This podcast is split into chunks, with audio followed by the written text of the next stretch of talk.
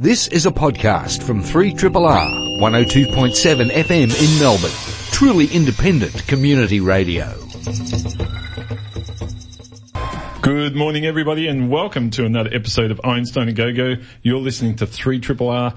It is a science show. We've got a big thank you to the team from Radiotherapy. I'm Dr. Shane, and in the studio with me is Dr. Crystal. Good morning. Good morning, Dr. Shane. How are you? Good. Looking forward to some science on the radio. well, you're in the right place. I sure am. You, well, you're, you're, the producer of it. You won't hear it on the radio. You're, you're in the, the inner bubble. I know. I'm like Yeah. at the epicenter. Well, yeah. We, uh, Chris has got another, he uses the term orifice. Event Horizon. Hey, Chris. Hello, how are you? You well? Oh yes, yes, marvellous, yes, good Yeah, to be here. Good, you back? You had your little trip overseas? Yeah, been there, did that. Junket. Yes, Mm. yes that's right. Yeah. And Dr. Chromo, how are you? Uh, Dr. Dr. Cromwell or Dr. Jeff. I Well, what, what would you interchangeable. prefer? We haven't decided, have we? You've been Dr. Chromo for so many years. Sure. I was going to say let's have a phone in, but I could tell you exactly how many how many uh, people will phone in. If we don't, we don't set a minimum sample size, we could get this sorted out on Twitter slash Facebook. yeah.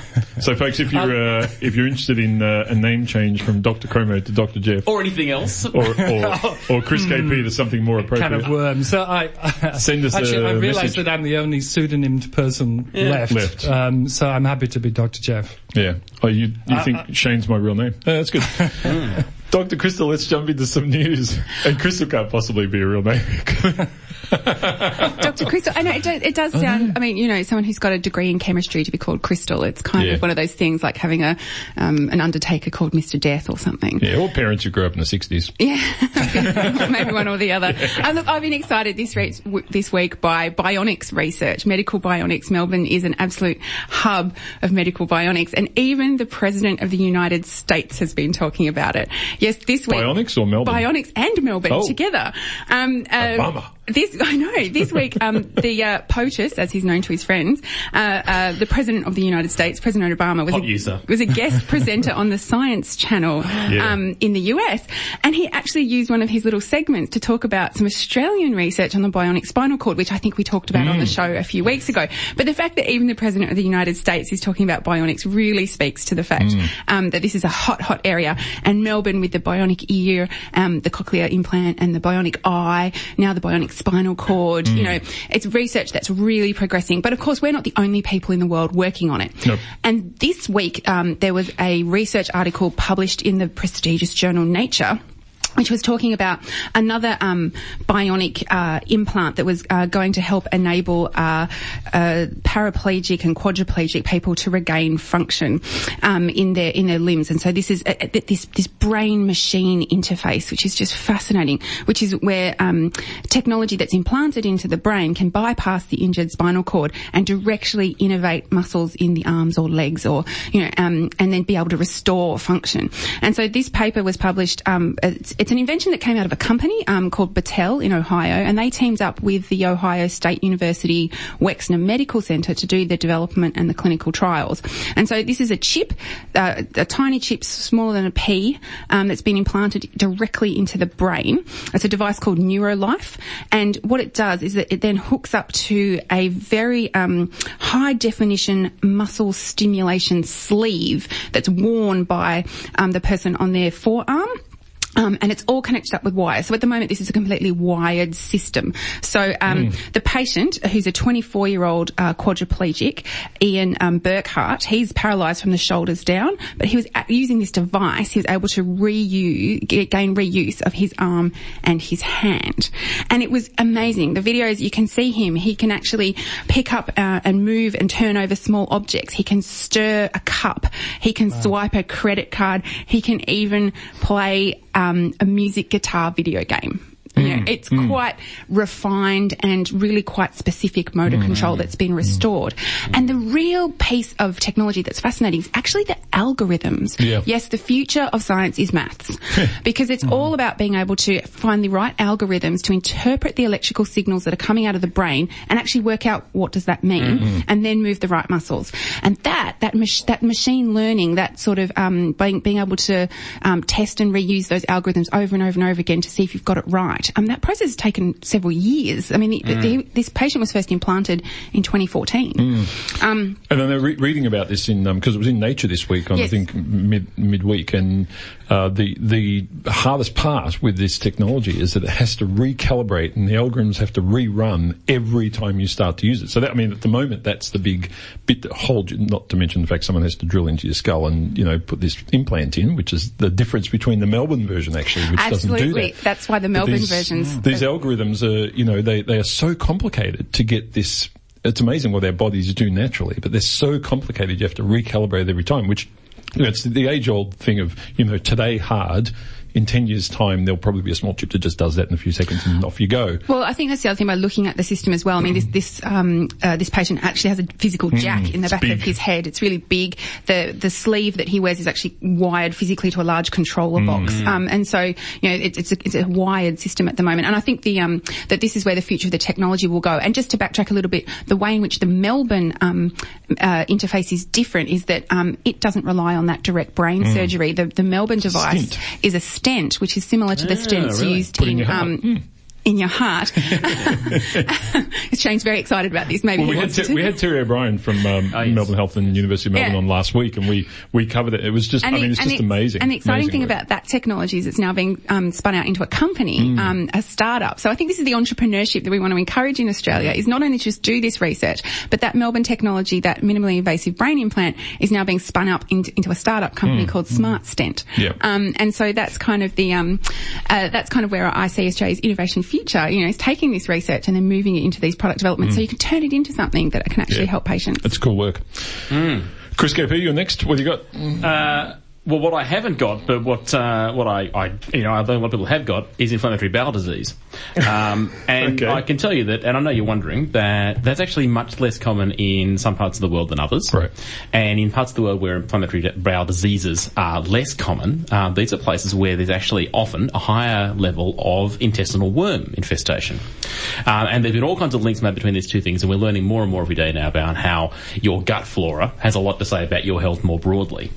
Um, and I, I draw this to your attention now because there was a, uh, a study that came out online in the, in the last week where basically they'd done some mouse work um, and they got some mice that had um, that had. Uh, they had normal mice and they had mice that had slightly inflamed bowels. Now, the mice with the slightly inflamed bowels basically had this because they didn't produce a lot of mucus in their bowels, and they had a higher incidence of, of a particular bacterium. Now, bacteria, and this even this particular one, um, is quite common in in, in the uh, the intestines. But if their levels get too high, then you start getting all kinds of issues.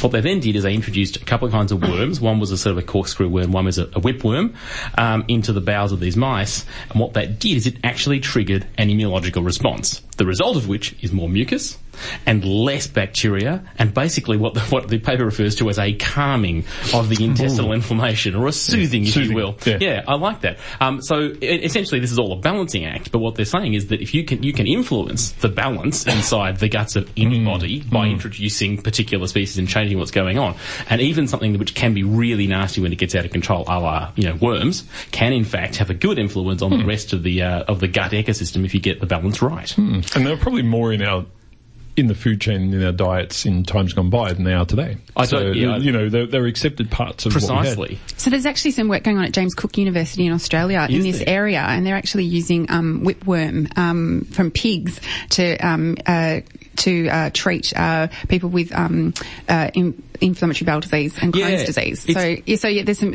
amazing research that's going forward in And, this they're- area. and, they're- and those diseases are actually, I think, uh, they're probably under talked about. Oh, yeah, They're really yeah. quite significant in Yeah, their yeah. impact. Yep, big Uh, time. and yet we don't, we don't talk about them a lot.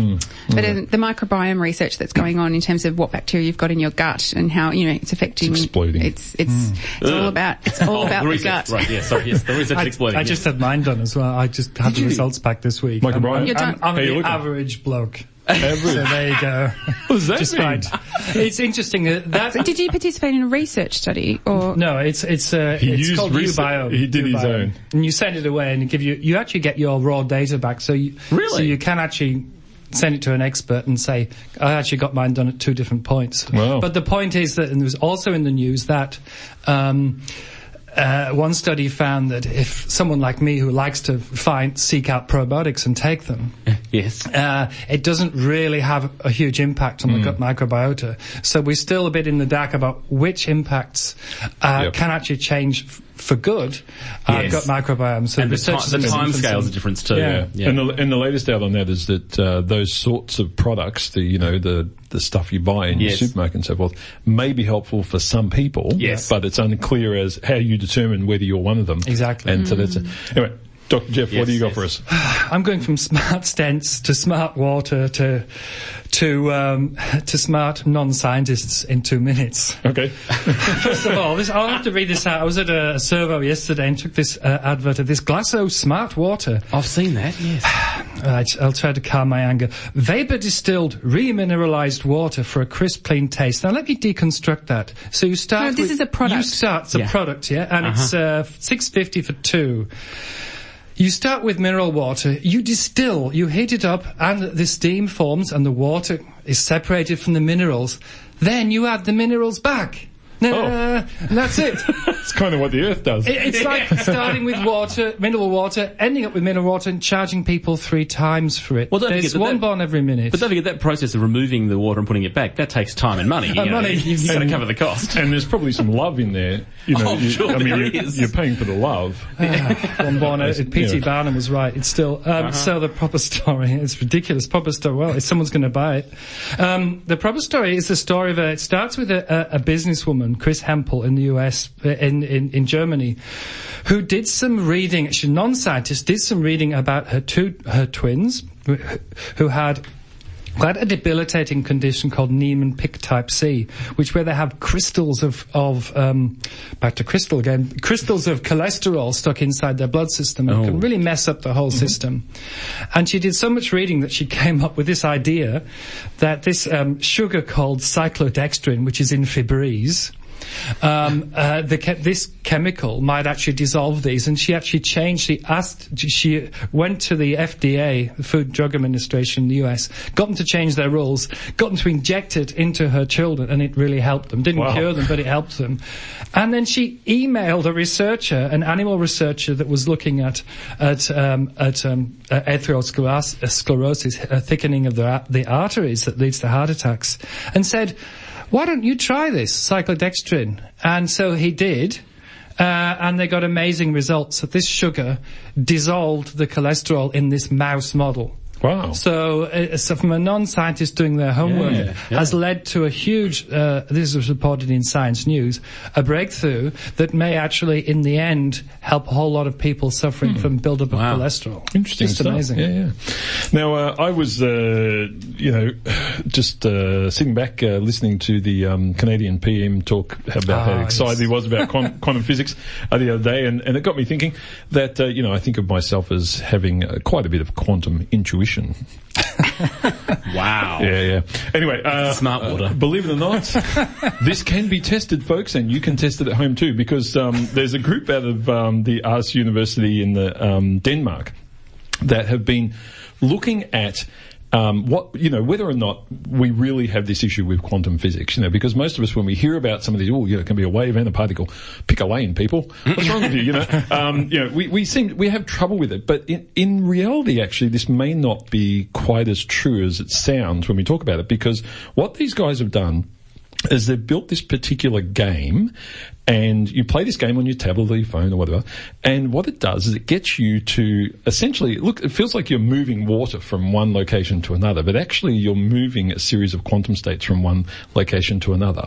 And to do this and win in this game, you have to demonstrate a certain level of sort of quantum intuition. So as you play this game over time, you kind of learn how this sort of works. And I have to say, it's a little addictive. I like may have it. spent a little bit of time in this game. Um, but what they found was when they got computers to try and computer uh, algorithms to try and do this, they weren't as good as people. So people turned out to have a better quantum intuition than these algorithms specifically written for it. And so what they were able to do is take the moves and the way in which the humans were going about it and reintroduce those strategies back into their, their programming and, uh-huh. you know, enhance um, what their computer systems were doing. Now, um, I, I, have to say, I recommend, I don't normally do this, but it's free, so I recommend you actually download this app and have a play because it's fun. It's called Quantum Moves. And basically it's, um, it's a program that gets you to do, um, run a certain algorithm. And, and the thing I like about and this is just the, you know, geeky person in me, but you can watch the calculations going on as you make wow. the changes, so that you see them sort of spooning across the, the top of the screen, and it's it's just really cool, and it it shows you the sorts of things when you you know you have two wells and you're moving a particle from one to the other how you'd go about doing that and, and the, the, your sort of normal classical intuition will fail. So it's fun.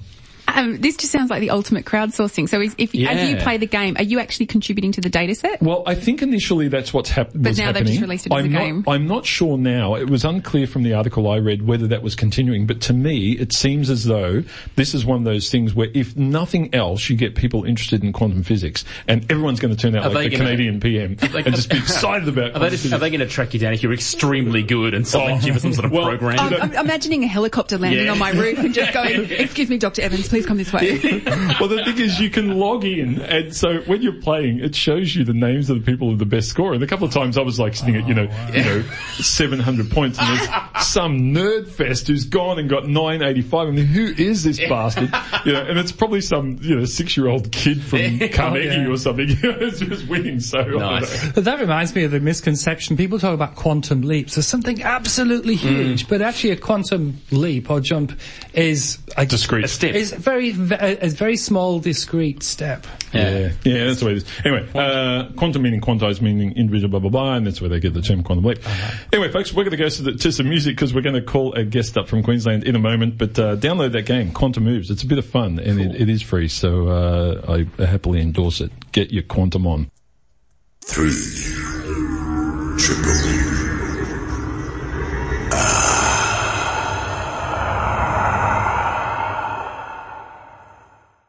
Yeah, we're back. You're listening to Einstein a Go-Go on 3RR. We uh, have a interview on the phone. Matthew Holden uh, is hopefully there. He's the postdoctoral research fellow in the ARC Centre of Excellence for Environmental Decisions in the University of Queensland. Matthew, can you hear us? I can hear you. That's great. Now, you're working on some um, statistical modelling and, and sort of uh, looking at the way people make decisions in processes like um, around fisheries management and so forth. I mean, before we get onto your models, I want to just sort of uh, get some insight from you about how people do make these decisions and what sort of decisions we're talking about in terms of management. Yeah, um, humans make uh, all sorts of decisions when it comes to fisheries management. It can be um, regulations on how many fish uh, um, fishing fleets are allowed to remove from the ocean, such that um, that the fishery is sustainable, that there's enough fish for future generations to be able to continue to fish sustainably. Okay. Um, yep. Yeah. Now, so and you've been looking at other ways to, I guess, take a take a crack at these decisions using using modelling. What what sort of modelling do you use, and how does that work?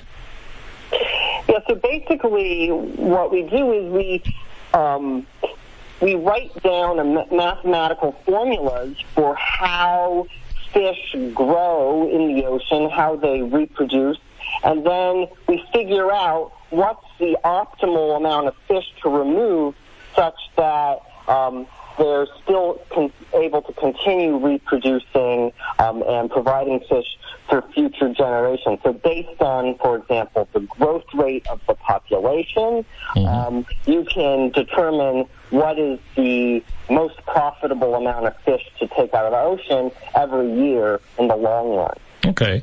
Now, what the information I was sent indicated that even when the models aren't quite right, they're still better than letting people make these choices. How does how does that come about? Yeah. So what we did to take a first stab at taking a look at whether humans or models are better at recommending um, decisions decisions about how much fish to take out of the ocean, we developed an online computer game where players managed a hypothetical salmon population. Okay. And so the object of the game was for the player to maximize their long-term profit, the amount of money um, they were making while fishing over the course of the game. Mm. And, and and the outcome of that is that they're not very good at that game. Is that is that is that what you're saying? Well, that depends on how you define good. Um, they they certainly do better than than let's say ra- random number generation. So if you just entered a random number of fish to take out of the ocean, you do worse than than humans. Um, so we, we we did set up a few just sort of hypothetical checkpoint rules that you could develop to fish this fishery, and the humans did better than those.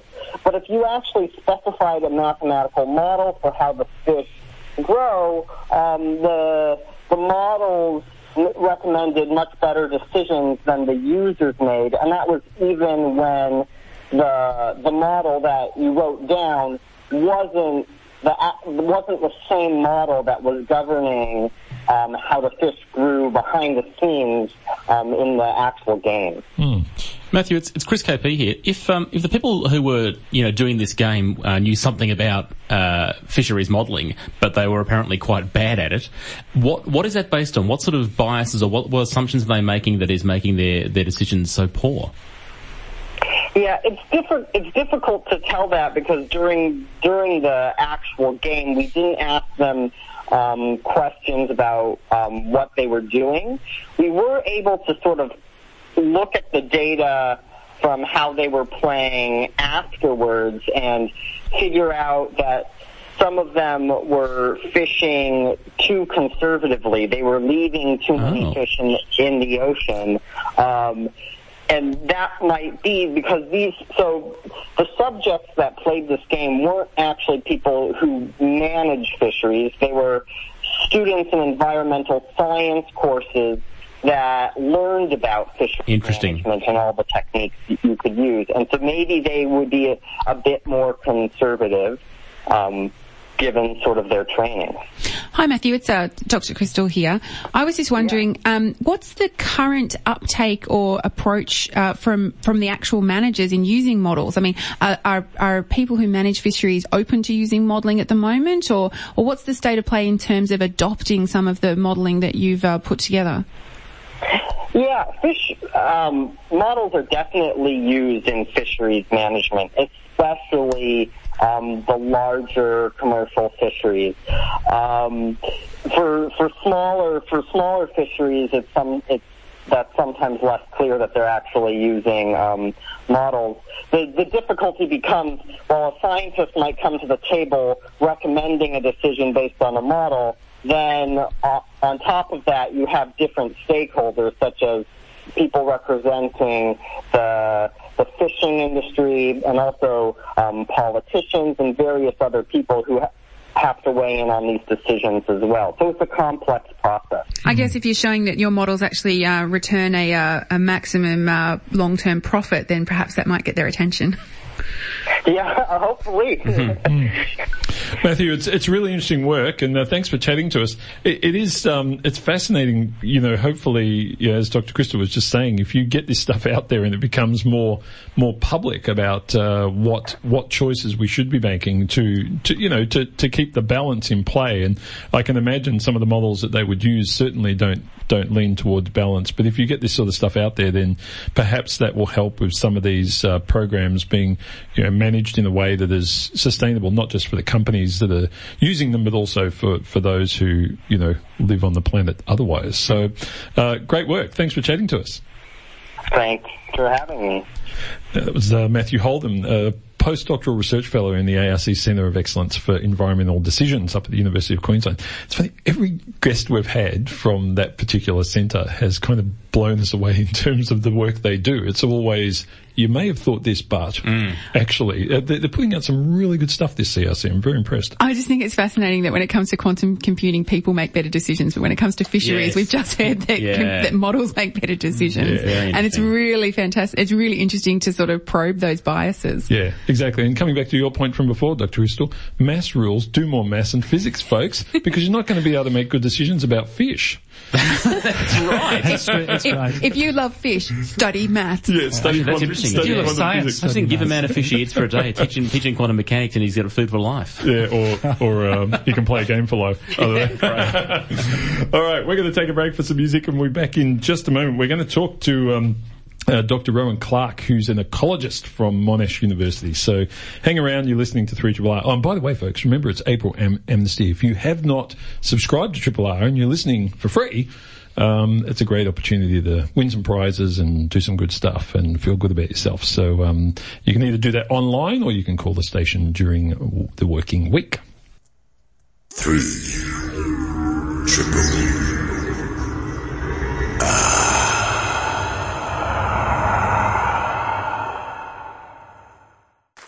You are listening to Triple R, it's Einstein a Go-Go Science Program.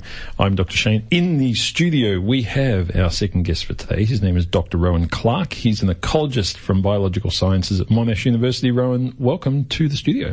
Great to be here. Thanks, Dr. Shane. Now, continuing with the theme of technology and people being bad at making decisions that we've seemed to have had today accidentally, drones. How awesome are they? Um, you're using drones though to look at um, aspects of ecology and the way in which birds, in particular, um, counting them, looking at them, and so forth.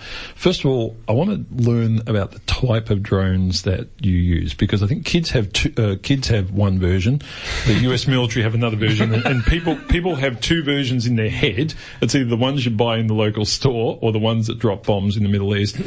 Which uh, there's something in the middle though. Yeah, absolutely. um, so, so we actually prefer to call them unmanned aerial vehicles. Nice. Uh, e- exactly because. Unmanned aerial vehicles. Yep. So I'll, I may abbreviate to UAVs at Yep, times just like because it. of the way we talk about them. But, uh, yeah, I guess drones for military uses, you know, are big, expensive things that can carry very big payloads, and then the things you can buy off the shelf are, are small and typically cheap, and they can um, usually only carry very small payloads, so Yep. they've already got a little camera built in or something. Okay. Um, the things we use are, are sitting in the middle, uh, so they can usually carry oh, a couple of kilo. Um, and that's sort of, you know, a small SLR camera, um, or other sensors is, is typically what we're using. Um, so we're taking imagery of wildlife is, is the target. So- And, and are these are these drones autonomous? I mean, do they take care of themselves, or is there someone there driving them and steering them? 50-50. So, so most of them have built-in autopilot capacity, um, but they still need to be you know, manually taken off and landed. And um, under the CASA regulations, they need to be in line of sight anyway. So, Right. so you're not flying them over the horizon to do something, rather you're flying them in sight to to capture something that's that's visible to the the human eye as well. Okay. So- So traditionally, I'd go out there in the bush or wherever, and I'd be counting birds or whatever species. Um, why why do we want to use drones rather than have our incredibly talented and well resourced and trained ecologists going? I mean, I mean, there's a whole of um, students out there going, my field trips are going to get cancelled. This is outrageous. I mean, why, why the why the push towards using these UAVs? Yeah, absolutely. So I, I think that's a, a very reasonable concern, and it's my concern as well. I love field work. Yeah. Um, so, so the idea of replacing it with technology is, is not one that necessarily sits easy with, with a lot of people. Um, I, I guess the the angle that we came at it from is that uh, drones or, or UAVs are a new technology, and there's a lot of hype about them in terms of what they can actually do.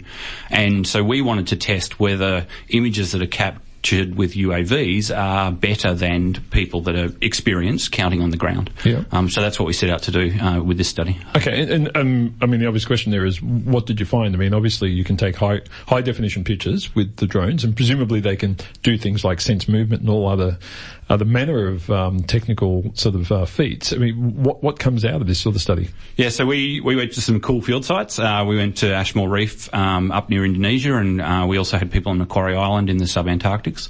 And we flew UAVs over the top of breeding seabird colonies. So we were counting very large aggregations of, of seabirds, and at the same time we had two, three, four experienced counters on the ground counting the birds. Okay. And so then we compared um, what the results were like for ground counters versus UAV derived images. Um, and it turns out you can't actually uh, look at how accurate they are because we don't know exactly how many birds were in that population when Okay. we did the count, but we can look at how precise they are, so how repeatable those counts are.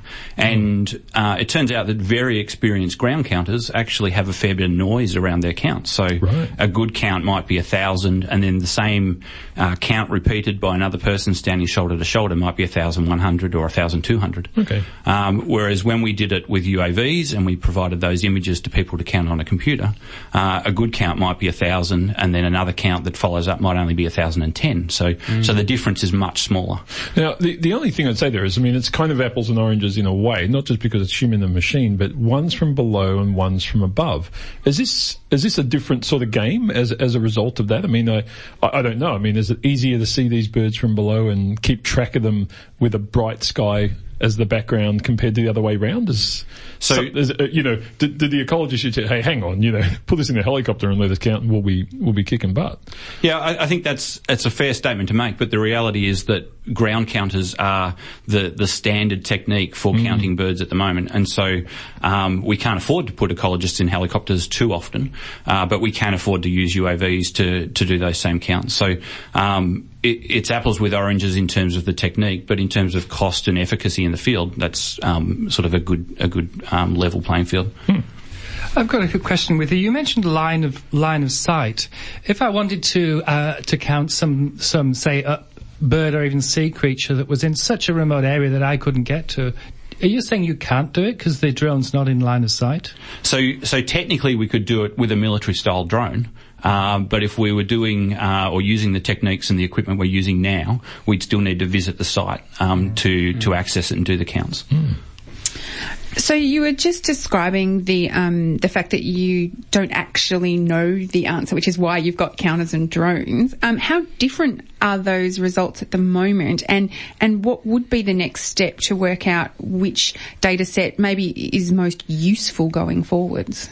So in, in terms of precision, um, that variance around some sort of mean, um, the uh, UAV derived counts are an order of magnitude, so nearly 10 times better uh, than the ground counts. So it, it's a remarkable difference and it essentially shows that um, UAV counts would be the way forward if you want more precise counts. But how how different are the results in terms of absolute numbers? Like uh, like if, if you if one was correct over the other, are we talking twofold difference, a hundredfold different count?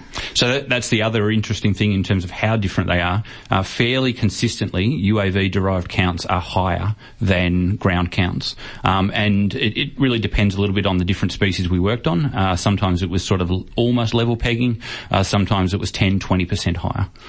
So, I mean, the, the interesting thing here is, you know, we're coming back to where we started. We're not talking about the equivalent of driverless cars being, you know, ecologistless ecology departments, but, but you know, you, you guys are still involved. I mean, obviously, if you're you're not do you're still doing the counting. This isn't automated computer-based counting. I mean, you're just using the drone for the perspective and the and the locale in the sense, aren't you? Because the the video is recorded, you go back and in the comfort of your own living room or, or wherever or laboratory, you're you're then doing the counting in a more controlled, uh, less, I, I suppose, distracting way. Is that? Yeah, absolutely. I th- and I think uh, if you actually drill down into the the cost element of it and the amount of time you need to spend in the field, in reality, ground counters still might be more efficient cost wise. So it's not that we're going to slash the budgets with this approach. It's rather that um, it's going to cost about the same, but we're potentially going to get a much more precise result. It's interesting stuff. So, so what, what do you see as the, the, the future now for this? Do you, do you think this, the use of UAVs will become the, the standard in all sort of ecology areas um, where, where there is this type of counting, or do you think there's there's still going to be a scenario where you, this won't take over? I mean, we've seen we've seen you know cell counting and other things where it's gone from people who used to look down the microscope and literally count to today. we- What a ridiculous thing to do! You wouldn't do that. You know, it's so so automated now. Um, machines just do it automatically. It's very easy. So uh, I think Jeff still you still counting? Yeah, oh, that's okay. uh, are, we, are we? Is that where you see this going, or do you think it's it's sort of it's different? Um, it, it's a hard one to answer at the moment. I think drones, as with much technology, we're right on the peak of kind of these really inflated expectations at the moment. And um, there's actually a thing called a, a hype curve um, or a hype cycle, um, which you might have talked about before. Which um, and we're on the peak of the inflated expectations now, and so we're going to drop into this trough of disillusionment, and then Everybody stay calm. yeah, and then we're going to crawl back up to some sort of plateau reality. of, of reality. And so I, I think it's going to be useful for a lot of different approaches, but it's not going to address everything that we think it might address at the moment. Look, I think it's, it's a great use of technology that in other other hands is either trivial or probably bad. So I think uh, getting this stuff out there is interesting, and and certainly there's, I mean, there's got to be examples where um where people just can't go, and we want to do more of this. And I have this, I have this image of just fields of drones, you know, heading out and counting, and you know, you know, Attack of the drones. Well, the precision, as you say, is important, and being, you know, you, you can't really stand by data if you go back every day and it's out by 25% from the previous day and so. You've got to be able to get the precision. So, Rohan, uh, keep up the drone work. We hopefully will um, hear more about this as, as it goes on, but it's, it's very interesting and, and it'll be interesting to see as you start applying this to different areas, just how much our knowledge of certain species and their populations changes from what it currently is. Thanks for chatting to us. Fantastic. Thanks for having us on. Dr. Rohan Clarke is a lecturer in ecology in biological sciences at Monash University. We're going to take a break and we'll be back in a moment. We're going to be talking about the day of immunology. Sounds uh, very, very uh, concerning, but it's not, folks. It's exciting. Uh, hang with us. We- we- no, it's not Day of the Triffids. Jeez, this, the science fiction geeks are in the studio today, folks. We'll be back in just a moment. You're listening to 3 Triple R. Three. Triple.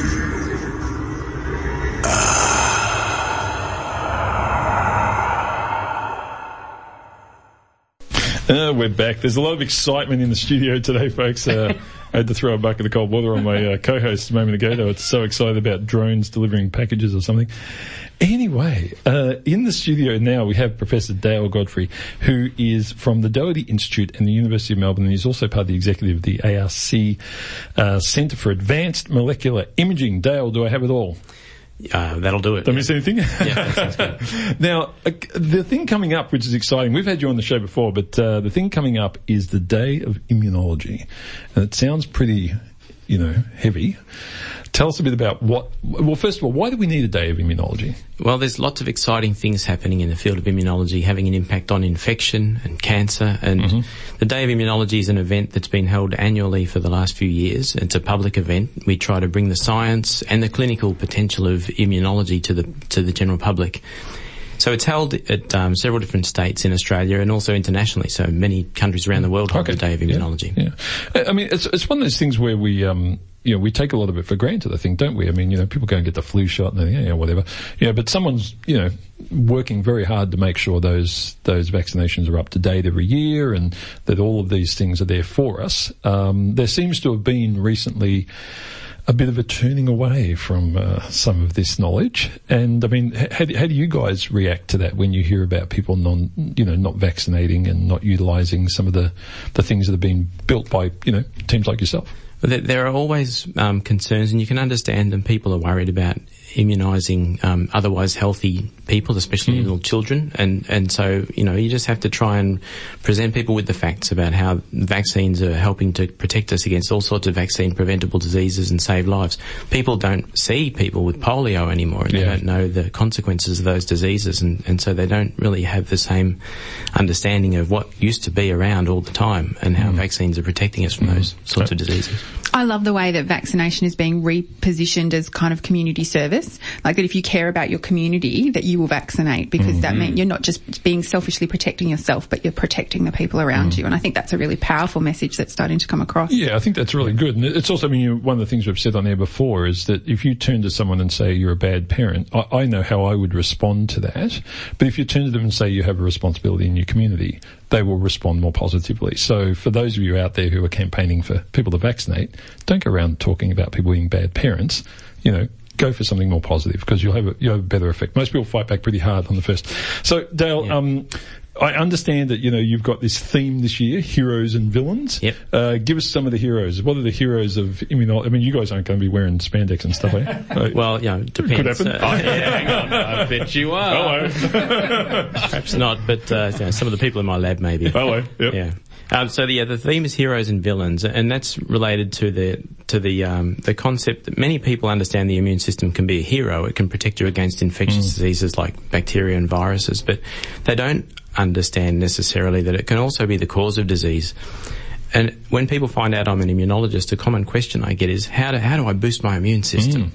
Yeah. And I usually say to them, well, if you're healthy and, and, uh, and you know, uh, you really don't want to be boosting your immune system because there's all sorts of diseases that can come about through an overactive or misdirected immune system.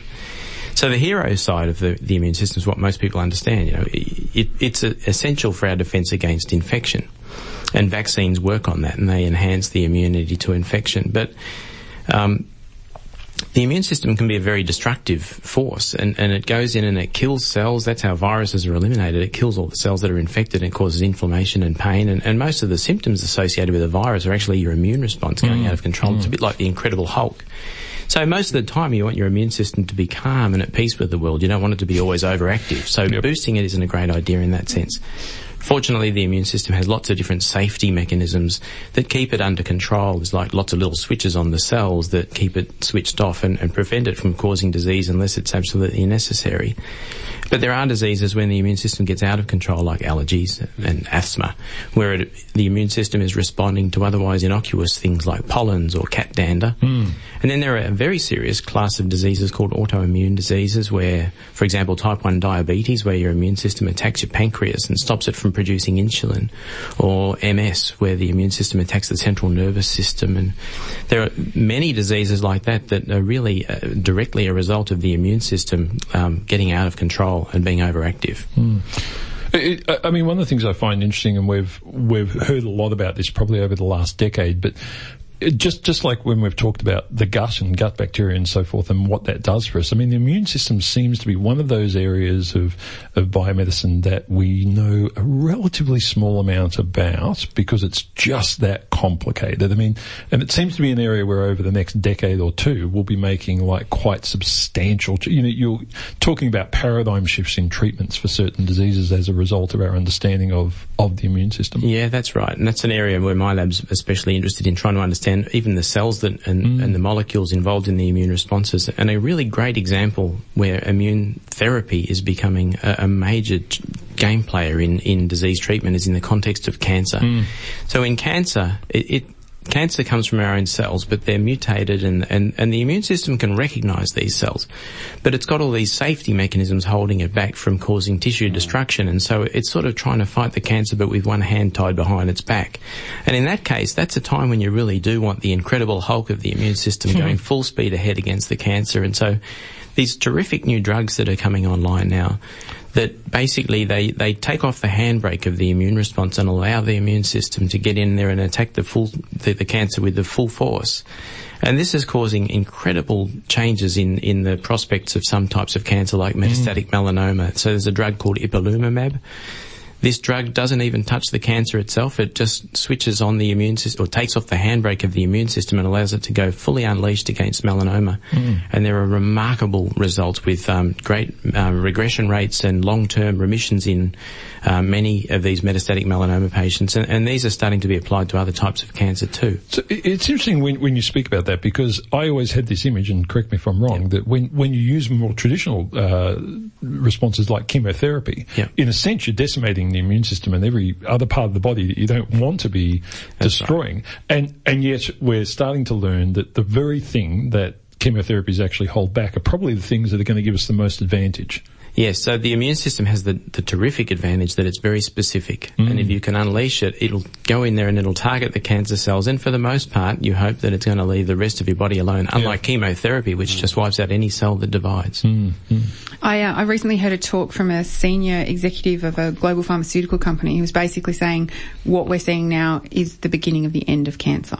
Yeah. Um, because being a, because I I think it comes back to that whole idea that, that cancer is yourself. Yeah. And um, normally your immune system doesn't want to attack itself, but being able to have these drugs, I think, is, is the way forward. And where would you say Australia is placed in being able to offer these new therapies to patients? Australia is very well placed. One of these therapies, ipilimumab, is now the frontline defence for melanoma, and we have some terrific cancer researchers in Australia and, and leading research institutes like the Peter MacCallum Cancer Institute and University of Melbourne and WEHI and, and the Victorian Comprehensive Cancer Centre that's just about finished in Parkville. That's just going to encourage more and more research. ama- amazing facility. Australia's a Yeah. world leader in this field, yeah. Now we we have this. Um, it's interesting how we, we can go down these rabbit holes pretty quick as soon as we start talking about this because it's fascinating stuff. But um, I, I was just wondering when. So when we don't have a life-threatening type of cancer, are there cancer type cells wandering around in our body that are just taken care of by the immune system and we don't know about it? Is that is that sort of standard practice within the body, or is it only when we sort of develop these particular incidents in our lives that Yes. uh, it switches on? No, there are, there, it, it, it, as far as we can tell, there are cancers that arise spontaneously and our immune system normally deals with them. And sometimes our immune system's in a constant little struggle with cancers and it's keeping them at bay and it can keep them at bay without completely eliminating them for years Right. and decades. And there are cases where patients have a cancer re- return after decades because they've had immune suppression. Right. And so their immune system stops doing its job and the cancers can come back. It's fascinating stuff. Now, uh, well, we, let's get back to the day of immunology because uh, Yes. it's easy to get off track. Um, what, what sort of um, activities are going to be uh, around that people can get involved with, Dale? So the actual day is on the 29th of April, but um, and, and on that day we have a series of public lectures, and I'm one of the lecturers, and that'll be at the Peter Doherty Institute at the University of Melbourne. There's also a vaccination cafe at the Melbourne Town Hall, and that's where you can go along. You can get a cup of coffee and a flu or a whooping cough vaccine, not not all in the same cup. hopefully, hopefully not by the No. barista. No, no, hopefully not. although- influenza Yeah, shot? yeah, one, one hand banging the coffee and the other hand giving the jab. I'll have double shot pertussis, thank you. So, so you get a chance to have a you know bit of an education for your your your brain and your immune system. You can talk to some immunologists at those events. There's some laboratory discovery tours that are being held across Melbourne at uh, University of Melbourne and WEHI, and, and also in Paran at Monash University there and at mm-hmm. Clayton. Um, and there's a scientific photography exhibition called Snapshots of the Immune System, and that's going to be launched on the 21st of April at St Ali Coffee Roasters in South Melbourne. So uh, you can go along to that at um, 7 p.m. and the event's free, but you need to RSVP. So there's a lot more information about this on the website, if I can mention that. Yep. The dayofimmunology.org.au. Yep. So it's, it's just day of immunology, folks. As uh, all as one word. Yep. Um, and I think there's a there's a Twitter handle too, which is also at Day of Immunology. And uh, you, if you follow that, um, we'll, we'll share that later after after the show. But um, that will give you more information. Dale, it's it's it's really interesting. I, I think it's you know everyone else has a bloody day these days. Why shouldn't you guys? That's right, we want our own day. Oh, Yeah, every, every every time I go to work, someone says, "Did you know it's the day of this?" I'm like, "Really? The day of pencil sharpeners? Come on, you know, seriously, there's too much of this stuff." But this is a good one. Yeah, yeah, it's out of control. Um, this is a good one. I think um, you know people get involved, so they've got just over a week to look up some of those uh, things in RSVP and turn up. But um, they'll learn a lot about immunology and and what um, what's going on here in Melbourne. And as you say, the the Doherty Institute um, folks, you don't have to go into the university proper to find this place. It's on the co- street corner of Yes. uh, Royal Parade and Grattan Street, and the lecture theatre is just inside the door. So That's it's right. easy to get to and and um, and worth having a look. Dale, thanks so much for for coming in and chatting to us today. And um, we didn't get to talk about your work much again, but uh, that's, right. okay. We'll do that another time. Um, so, folks, uh, yeah, have a look. Uh, dayofimmunology.org.au. Um, Dale, thanks so much. Thank you very much. Professor Dale Godfrey is uh, an immunologist from the Doherty Institute in the University of Melbourne and part of the ARC CRC for Advanced Molecular Imaging. Well, we're almost out of time, but uh, we've got some, you know, we've got some amazing stuff coming up in the next few weeks. Um, first of all, um, you may recall we interviewed Gene Cernan a couple of weeks ago, the last man to physically walk on the moon. Pretty awesome. And, you know, I was a bit smitten, I will say. We had to do a pre-record because I didn't think I'd be able to handle it live. So I phoned him up uh, a couple of hours before. But we will have some tickets to give away. Um, in the coming weeks to see him live in Melbourne. Don't ring now. Don't ring. Do not ring now because I don't have them. Um, but we will be um, also uh, having a chat with the person. I'm not going to tell you who it is yet, but who is going to be emceeing that event at the Astor, which and I think it's on the the last day of May, and um, a few of us will be there. It'll be pretty exciting, and he will be showing the movie, The Last Man on the Moon, which um, is actually it's a very very good documentary and then there'll be a Q&A for a while after that. So it's pretty exciting. We'll have some tickets to give away in the next few weeks, so that's pretty cool. Other than that, um, we've got a gender show coming up soon too. We're going to do a show just on gender in science, which will be very interesting. So I've been asked by a few people to do this, so this will be interesting as well. Other than that, that's it. So uh, we're going to hand, hand over in a minute to the team from Edith. Dr. Crystal, thanks so much for coming in. Good to see you. Always a pleasure. Uh, Dr. Jeff slash Chromo. Always a pleasure. Did we work it out? What we're going to call you? I got a couple of names, but I can't use them on there. No, just kidding. Speaking of rude names, uh, Chris KP. Uh, thank you very much for the opportunity. It's been lovely. Yeah, I know. Uh, now, I just thought Cam's just run over to uh, Studio 2. Um, I think my phone's ringing, so that's, uh, you know. Don't call now, Don't he call said. now, I'm on honestly. Uh, you're listening to 3 Triple R. Remember, folks, it is April Amnesty. If you want to support the station and you haven't already done so, it's a great opportunity to get online and subscribe at rrr.org.au. Thank you for listening to Science. In a week's time, we'll be back to give you more. Until then, remember, science is everywhere and have a great Sunday. It's not very sunny, but you know, what can you do? This has been a podcast from 3RR 102.7 FM in Melbourne. Truly ah. independent community radio. Want to hear more? Check out our website at rrr.org.au.